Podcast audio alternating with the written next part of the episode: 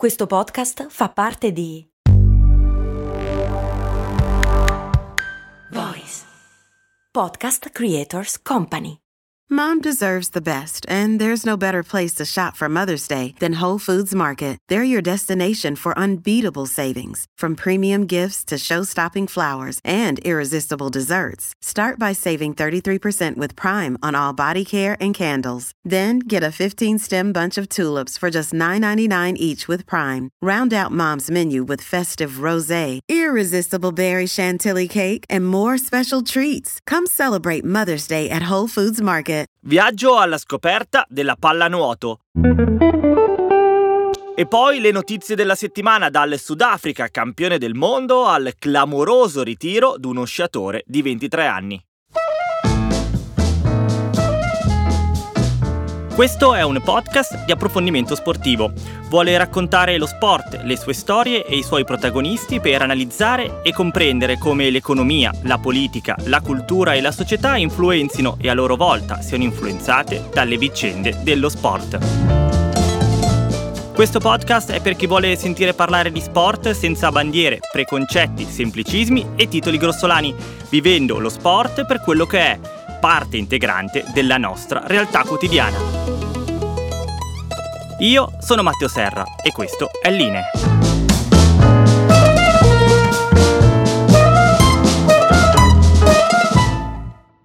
Buongiorno amiche e amici di Line, ben ritrovati all'ascolto di una nuova puntata del primo podcast di approfondimento sportivo in Italia.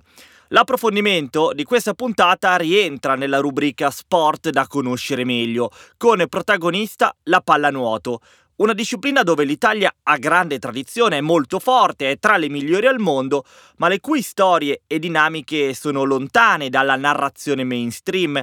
Ma è proprio per superare queste distanze che esiste Line Podcast, il cui scopo è sempre rendere lo sport e le sue vicende accessibili a tutti e far comprendere quanto sia importante considerare anche lo sport tra le grandi tematiche della nostra società. Se apprezzate questo modo di fare informazione sportiva e se vi piace Line, potete aiutare con alcuni piccoli gesti, seguire la pagina Instagram Line Podcast, quella di TikTok, iscrivervi al canale Telegram che è sempre Line Podcast e alla newsletter del venerdì. Se ascoltate questa puntata tramite Spotify, alla fine dell'episodio schiacciate la campanella e fate segui. Questo permette all'algoritmo della piattaforma di comprendere che vi piace questo podcast e magari quindi lo consiglierà anche ad altre persone. La stessa cosa, e poi iniziamo, che chiedo di fare anche a voi. Parlate di linee con amici e amiche, fatelo conoscere agli appassionati di sport e non consigliate questo podcast un po' a tutti e così la nostra community di appassionati crescerà sempre di più e sarà possibile fare approfondimenti più ricchi e scovare storie più inedite. Ora iniziamo con un piccolo slot prima per quello che è successo prima della partita del campionato francese tra Marsiglia e Lione. I tifosi del Marsiglia hanno assalito il pullman del Lione con sassi e oggetti vari, ferendo l'allenatore, che è Fabio Grosso, quello del Mondiale del 2006.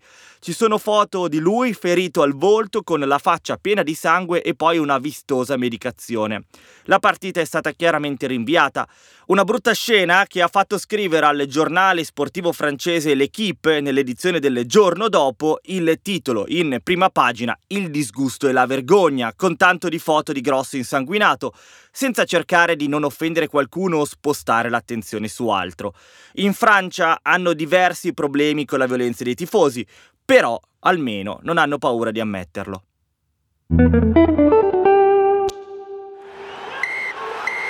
But it's over! It's over!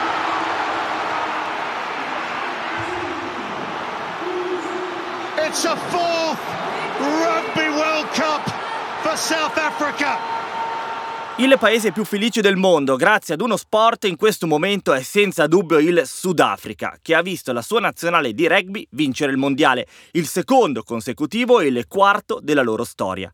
Allo Stade de France di Parigi gli Springboks hanno battuto in una finale tesissima e combattutissima gli All Blacks della Nuova Zelanda per 11 a 12. Il Sudafrica diventa il paese così ad aver vinto più mondiali di rugby e dalla notte di sabato tutto il paese è in festa. Ci sono tantissimi video di strade, piazze, perfino ospedali dove la gente balla, esulta, fa festa per la vittoria. Nelson Mandela Square a Johannesburg è stata stracolma di gente per tutta la partita e poi per la notte successiva. Il Sudafrica vince un mondiale che, secondo i commentatori, ha meritato. Si è mostrata la squadra più completa, più forte, in grado di battere in fila Irlanda, Francia e All Blacks, ovvero tre delle quattro favorite per il mondiale, e la quarta era proprio il Sudafrica. Una vittoria quindi meritata e da celebrare.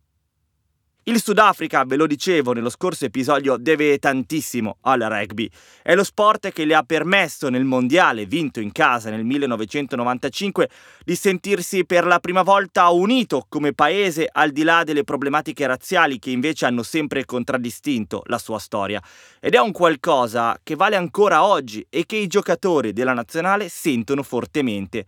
Lo ha detto senza mezzi termini il capitano del Sudafrica, Siya Kolisi, che è un po' il simbolo del paese, lui che viene da una poverissima città fuori Cape Town, Zvide, dove ha iniziato a giocare a rugby e oggi è diventato il secondo capitano della storia ad alzare la Coppa del Mondo due volte.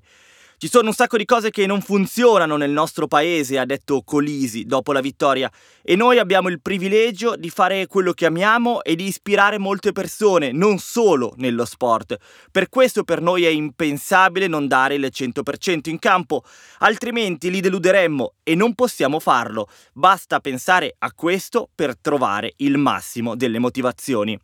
Spesso si usa una retorica grossolana sul valore dello sport, ma questa vittoria del Sudafrica espressa con queste parole del suo capitano, giocatore uomo, simbolo di un paese, perché dentro la sua storia personale racchiude tutti i problemi del Sudafrica, sono un omaggio al potere dello sport senza valore.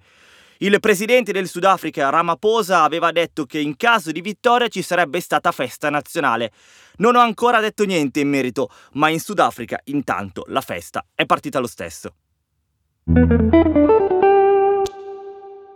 Meantime, a big deal in sports and business has startled the world of golf. Yesterday, the PGA Tour announced a merger with the Saudi Public Investment Fund and the DP World. The golf landscape could see a lot of changes in the coming months. Torniamo a parlare di una delle questioni che hanno caratterizzato i primi mesi del 2023 sportivo e che ha trasformato uno sport nel terreno di scontro tra nazioni. E sto parlando del golf e del conflitto interno a questo sport tra il PGA Tour americano, colui che tradizionalmente domina il golf, e il Live Tour, un circuito parallelo creato e finanziato dal fondo PIF, quello statale dell'Arabia Saudita. Al tema Line ha dedicato un intero approfondimento nella puntata numero 32. Il Live Tour, riassumendo, ha iniziato a offrire un sacco di soldi ai giocatori per farli partecipare ai loro tornei. Il PGA quindi si è risentito e ha iniziato a impedire a questi giocatori di competere nei loro di tornei, creando di fatto due fazioni. L'idea del fondo PIF e dell'Arabia Saudita è sempre stata quella poi di usare il soft power del golf per avere accesso alle segrete stanze dei milionari americani, strizzando più volte l'occhio anche a Donald Trump. Questa situazione di tensione aveva portato a un accordo lo scorso giugno che prevedeva la fusione tra le due leghe e la nascita quindi di una terza entità che avrebbe dovuto governare il golf mondiale. A giugno era stato deciso che nei mesi successivi sarebbero partite le trattative per capire bene cosa fare, che struttura dare a questa nuova realtà, ma questo non ha ancora prodotto alcun risultato. A oggi, infatti, non si sa neanche quali tornei organizzerà il Live Tour per il 2024 e quindi si sta andando incontro a uno scenario molto insidioso perché il limite in teoria per trovare un accordo è fissato alle 31 dicembre 2023. È una data indicativa, certo, ma il fatto che non ci sia ancora nessuna notizia e che soprattutto il Live Tour non abbia organizzato ancora niente per il prossimo anno suona come qualcosa di parecchio strano e se non si dovesse trovare una soluzione si potrebbe tornare indietro di qualche mese, con le due leghe che torneranno quindi a ragionare come entità separate e a quel punto la Live con ogni probabilità riprenderà a offrire vagonate di milioni ai giocatori per passare dalla loro parte, riprendendo così il conflitto e obbligando nuovamente il PGA Tour a prendere una decisione su cosa fare.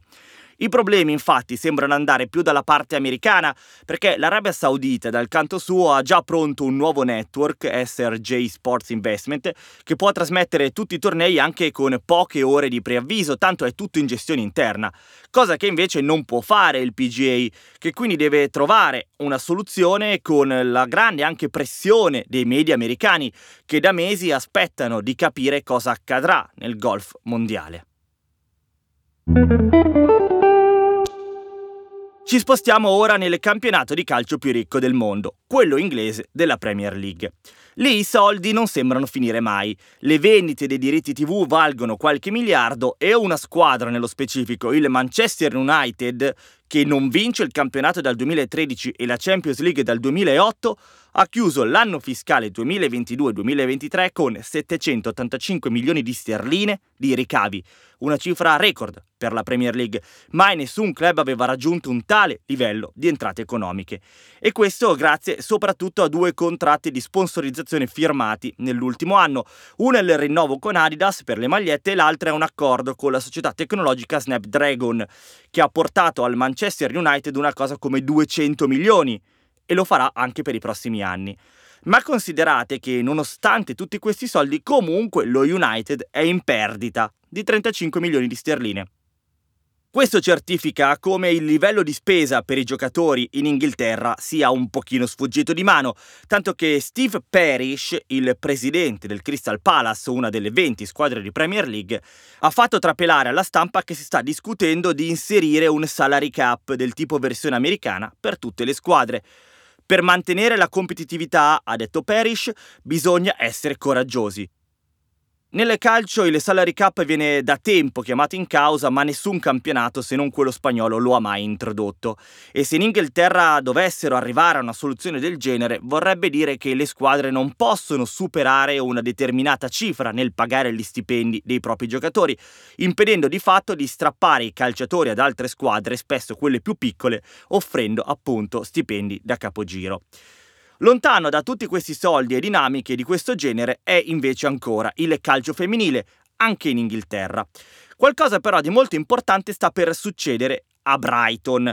La squadra è diventata molto famosa in Italia perché è allenata da Roberto De Zerbi, un allenatore italiano che sta portando la sua squadra a un livello di gioco altissimo ed è quindi molto apprezzato da tutti in Inghilterra, ma non solo. Stavolta però lui non c'entra, bensì quello che sta facendo parlare del Brighton riguarda la sua squadra appunto femminile.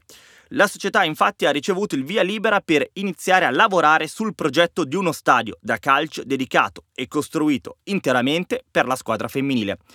Non c'è niente del genere in Inghilterra e in Europa e sarebbe la prima volta che uno stadio viene pensato propriamente per il calcio femminile.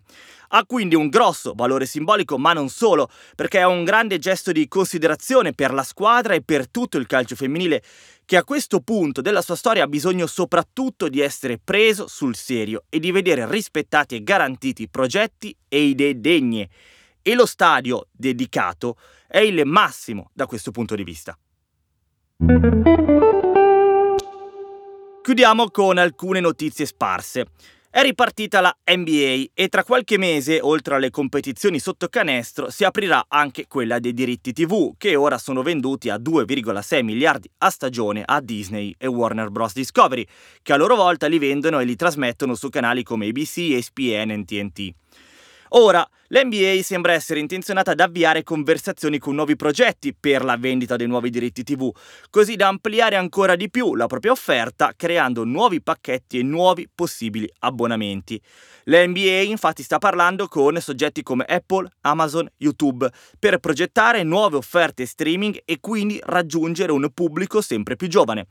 L'idea è di arrivare a guadagnare in totale circa 75 miliardi di dollari in 9 anni e di questi soldi poi il 50% dovrebbe spettare ai giocatori, secondo l'accordo firmato con la Lega. Sempre in America invece siamo arrivati alle World Series, il super modesto nome con cui gli americani chiamano le finali del campionato di baseball. In finale ci sono i Texas Rangers e gli Arizona Diamondbacks, il cui particolare nome è preso da un serpente a sonagli, il Diamondbacks, appunto, che è molto presente in Arizona. I D-Backs, come vengono chiamati, hanno vinto un solo titolo nel 2001, ma quella è anche l'unica finale a cui hanno mai partecipato. I Rangers invece sono arrivati due volte in finale, ma le hanno perse entrambe. E infine andiamo in Norvegia, dove in questi giorni è successa una cosa abbastanza incredibile. Lo sciatore campione del mondo di slalom speciale, Lucas Braten, ha annunciato il ritiro, a sorpresa ad appena 23 anni. E dietro questa decisione non ci sono problemi fisici o di altra natura, ma un litigio a quanto pare insanabile con la federazione norvegese per ragioni commerciali. Lui ha infatti partecipato a uno spot di un brand diverso da quello con cui la federazione norvegese ha un accordo in esclusiva. Ne è nata tra i due soggetti una disputa tale che ha portato Braten a dire una cosa del genere, sapete, se fate così io smetto. In conferenza stampa infatti ha espresso proprio questo concetto. Per poter continuare a sciare in questo sistema, ha detto, dovrei mettere da parte non solo i miei sogni ma anche la mia felicità e non sono disposto a farlo. Non smetto per protesta, non ho la pretesa di essere vendicativo. Vivo secondo il motto che dovrei fare sempre ciò che mi rende più felice e penso che il sistema che abbiamo oggi non funzioni più. Tutto questo ad appena 23 anni. Per la serie non si finisce mai di rimanere stupiti.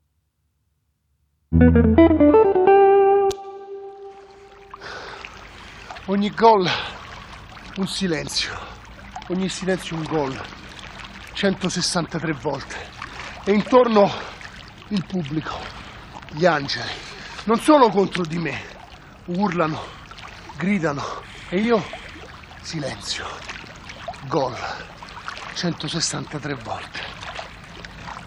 Ma quanti anni sono che parlo da solo? E non hai pietà tu di me?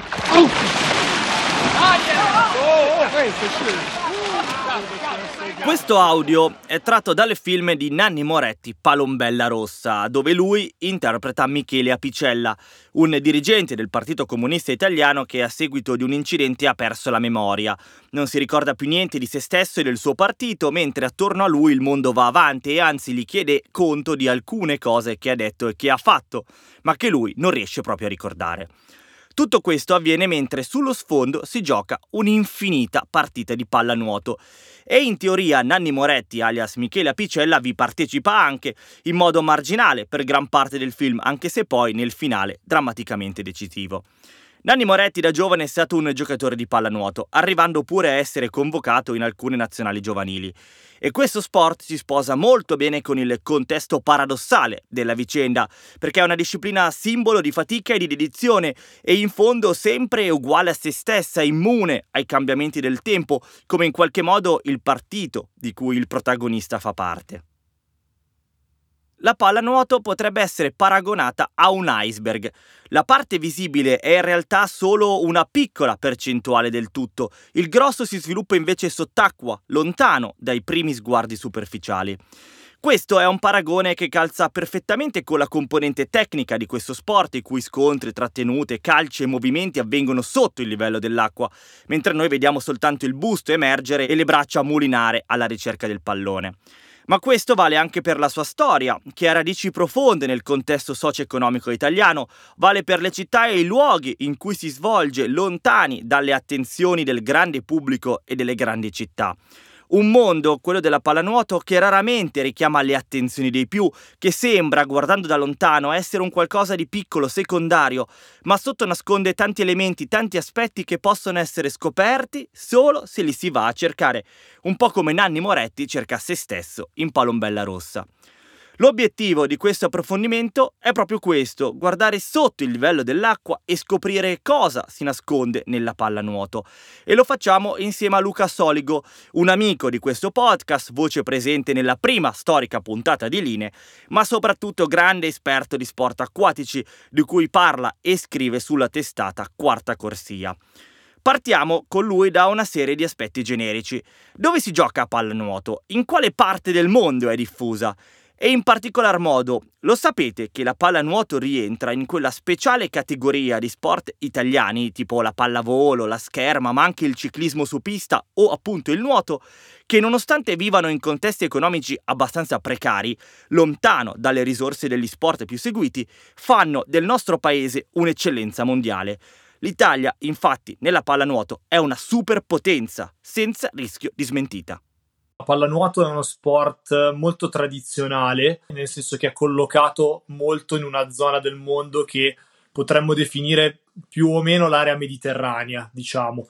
Le nazioni più storicamente forti e con i movimenti più consolidati della pallanuoto sono tutte nel nost- nella nostra zona geografica in Europa e, e soprattutto sul Mediterraneo. Parlo di Spagna, Grecia, tutta l'area ex Jugoslavia, quindi Serbia, Croazia, Montenegro, Ungheria che ha una grande tradizione sia nel nuoto che nella pallanuoto e quindi anche l'Italia appunto fa parte di questa decina di nazioni che da sempre più o meno si gioca a europei, mondiali, olimpiadi. Tra l'altro la pallanuoto per l'Italia è stato uno sport popolare, nel senso che è stato molto seguito eh, soprattutto negli anni del dopoguerra, della seconda guerra mondiale, ed è stato uno sport che ha unito proprio, in, soprattutto localmente in alcune zone dell'Italia, ha unito proprio la popolazione intorno alle squadre. Provate quindi a immaginare l'Italia di quel periodo storico. I bombardamenti e i cinque anni di guerra, di cui due guerra civile, hanno devastato il paese, non ci sono strade, le case sono in gran parte abbattute. Figuriamoci le strutture sportive, le palestre o i campi da calcio. Se ci sono, vengono usati in altro modo per raccogliere gli sfollati o immagazzinare le merci. Ma sono comunque poi casi isolati, il grosso delle strutture è stato distrutto e abbattuto. E in questo contesto la pallanuoto rappresenta una bellissima soluzione perché non ha bisogno di niente. Nell'immediato dopoguerra a pallanuoto non si giocava in piscina, ma in mare, vicino alle coste. Immaginate quindi alcune città marittime come Napoli e Genova e gli altri piccoli comuni della Liguria, tra le località più duramente colpite dai bombardamenti aerei, che trovano nel loro mare, nei loro golfi, le località adatte per fare sport. E la pallanuoto diventa un'ancora di salvezza, permette alle persone di dimenticare la sofferenza che caratterizza la terraferma e perdersi tra il movimento simmetrico di onde, braccia e palla. C'è chi guarda dalla riva, chi dalla propria finestra e chi prende il proprio barchino e va direttamente in mare ad assistere alla partita. Un'immagine, se vogliamo, dal forte gusto romantico. Oggi le cose sono ovviamente diverse, non tanto perché non si giochi più in mare, ma perché la concorrenza di altri sport ha fatto scivolare indietrissimo nelle gerarchie degli italiani la pallanuoto. Questo però non accade ovunque e questo aspetto caratterizza moltissimo la pallanuoto italiana e adesso la pallanuoto è uno sport, come dicevi giustamente te, di nicchia. Anno dopo anno c'è sempre questa cosa che all'ultimo momento si capisce se verranno trasmesse o no le partite. Quest'anno sono 10 partite di regular season più tutta la fase finale di playoff eh, che verrà trasmessa sulla Rai, quindi una parte minima della, della stagione e poi la fase di playoff tutta mentre la Champions League è da un, già un paio d'anni, compreso anche quest'anno, è trasmessa da Sky, da Sky Sport per quanto riguarda le partite delle due italiane che sono impegnate in Champions League, che sono la Prorecco e, la, il Brescia. Quindi non ha una grandissima copertura, il resto va su YouTube, su un canale diciamo dedicato eh, che è collegato con la Federazione Italiana Nuoto e non ha eh, chiaramente il seguito che può avere il campionato. Non parliamo del calcio, ma neanche il basket e la pallavolo. È sicuramente un gradino sotto a questo genere di sport. Però, ripeto, nelle zone in cui sono, ci sono le squadre è molto seguita e ha anche una tifoseria anche dal vivo che non sto parlando di grandi numeri, però comunque che segue la pallanuoto anche live, diciamo. I grandi nomi della pallanuoto italiana oggi sono la Prorecco, ci torniamo poi tra poco, e Brescia. Storicamente invece appaiono squadre come la Canottieri Napoli, il Posillipo e le tante squadre liguri, il Camogli, il Bogliasco, Sori, tutte squadre nelle prime posizioni tra le più presenti di sempre nel campionato italiano, che oggi si chiama A1. E questo perché il primo torneo si è giocato nel 1912, quindi ha praticamente la stessa età di un'altra Serie A, quella di calcio. Si tratta però di un campionato di cui si parla poco, che come vedevamo prima è difficile da seguire se non dal vivo, perché il pubblico occasionale che raccoglie, quello diciamo che non viene da una, località pallanotistica e quindi che non ha nelle proprie vene tradizionali questo sport, è bassissimo. Eppure, anche se in pochi lo vedono e quindi se le risorse e le attenzioni sono ridotte, i risultati sono di primissimo livello e quindi il nostro campionato è comunque tra i migliori al mondo. Il campionato italiano in realtà è un campionato di buon livello, direi che se la gioca con i campionati che si svolgono sulle nazioni del, dell'area balcanica, dove anche lì c'è una grossa concentrazione di talenti, è un campionato di buon livello che però purtroppo si sa già più o meno come va a finire perché la ProRecco è proprio una schiacciasassi e quindi adesso siamo alla quinta giornata, sono 5 vittorie su 5, può soltanto perderlo diciamo la ProRecco il campionato. Comunque le partite sono di buon livello, spesso sono anche molto belle da vedere, soprattutto le partite magari dove ci sono due squadre dello stesso livello che se la giocano. In confronto agli altri campionati, ripeto, è un, è un campionato che vale. Quando Luca Soligo dice la Prorecco può solo perdere il campionato, lo fa perché questo dice la storia la Prorecco infatti ha vinto 35 campionati, ben 24 in più della seconda che è il Posillipo a quota 11, ma soprattutto vince ininterrottamente dal 2006 con la piccola eccezione del 2021 quando Brescia ha fatto il miracolo e l'ha battuta in finale. Un dominio in patria a cui fa seguito quello in Europa. La Prorecco ha vinto 11 volte la Champions League, la massima competizione europea di pallanuoto, e nessuna squadra in tutta Europa ne ha vinte di più e quest'anno scende in acqua con l'obiettivo di fare poker perché la nostra Pro Recco ha vinto nel 2021, nel 2022 e nel 2023. Insomma, è chiaro, stiamo parlando di una squadra fortissima, di primissimo livello, la più titolata al mondo. E ciò che la caratterizza, oltre a questi grandi risultati, è la sua origine.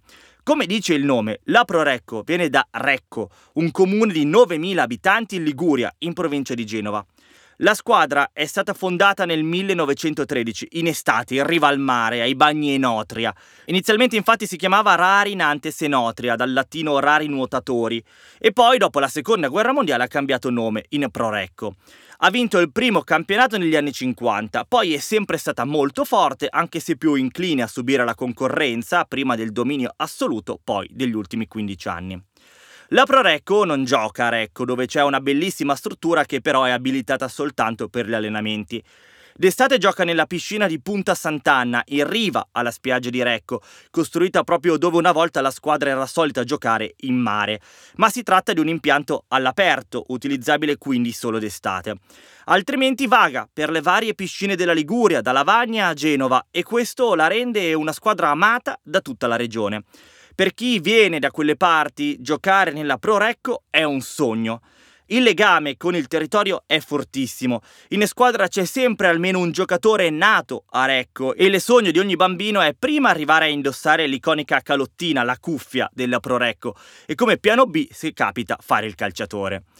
Nella Pro Recco ha giocato per esempio Eraldo Pizzo, nato proprio a Recco e considerato tra i palanotisti migliori di sempre, medaglia d'oro alle Olimpiadi di Roma 60 e artefice, insieme ai suoi compagni, della creazione di un nuovo modo di giocare a pallanuoto, quello moderno, usato ancora oggi, fatto di grande dinamismo e con molta importanza alla nuotata, cosa che invece prima non accadeva.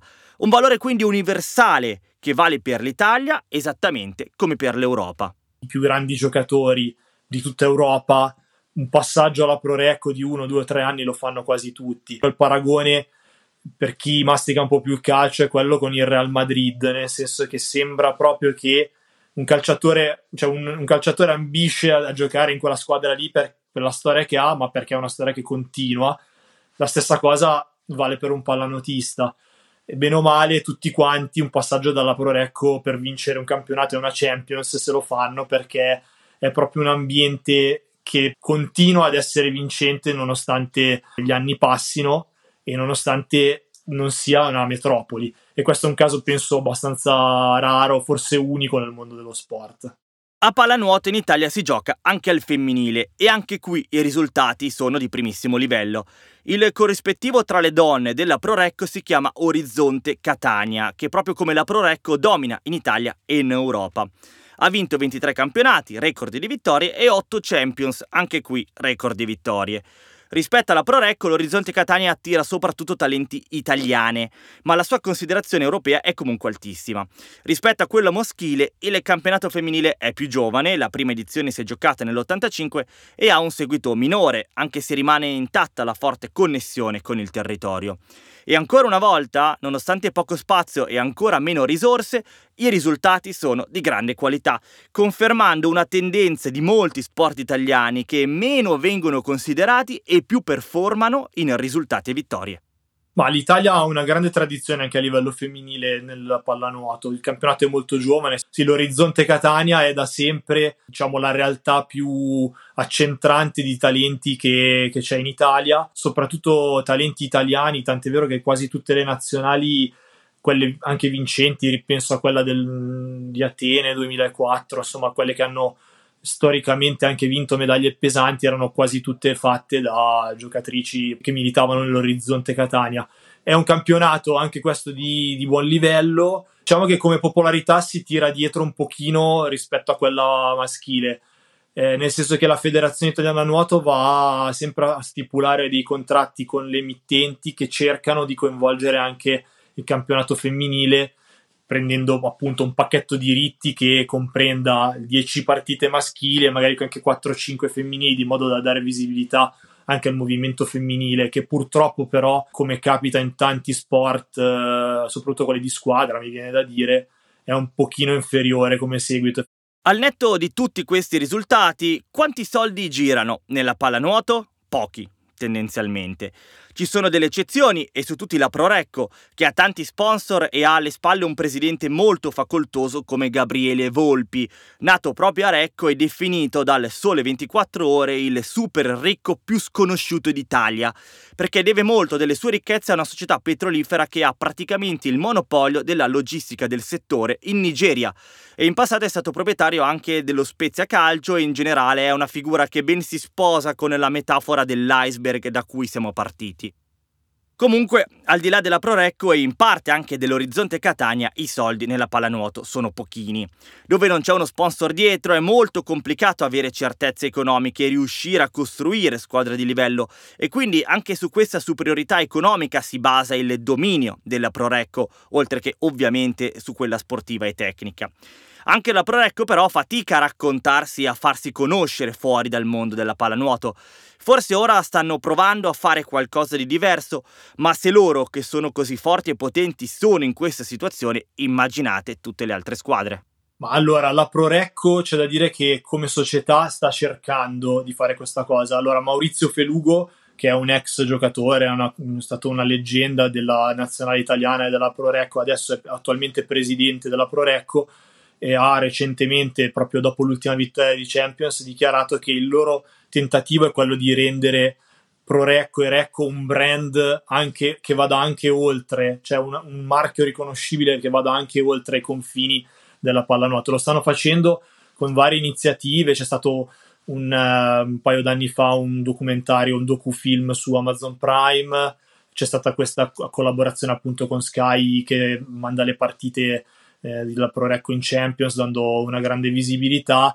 Queste realtà qui funzionano se dietro ci sono delle sponsorizzazioni che le sostengono. Quindi dove c'è Recco con il presidente che foraggia la squadra funziona, dove c'è Brescia che anche lei ha un grande sponsor dietro funziona, dove c'è Orizzonte Catania nel femminile funziona, dove c'è un po' di meno magari si fanno le categorie giovanili dopodiché diventa difficile proprio economicamente sostenerlo. Questo avviene anche per un problema intrinseco alla pallanuoto che deve vedersela con il suo grande rivale, il nuoto.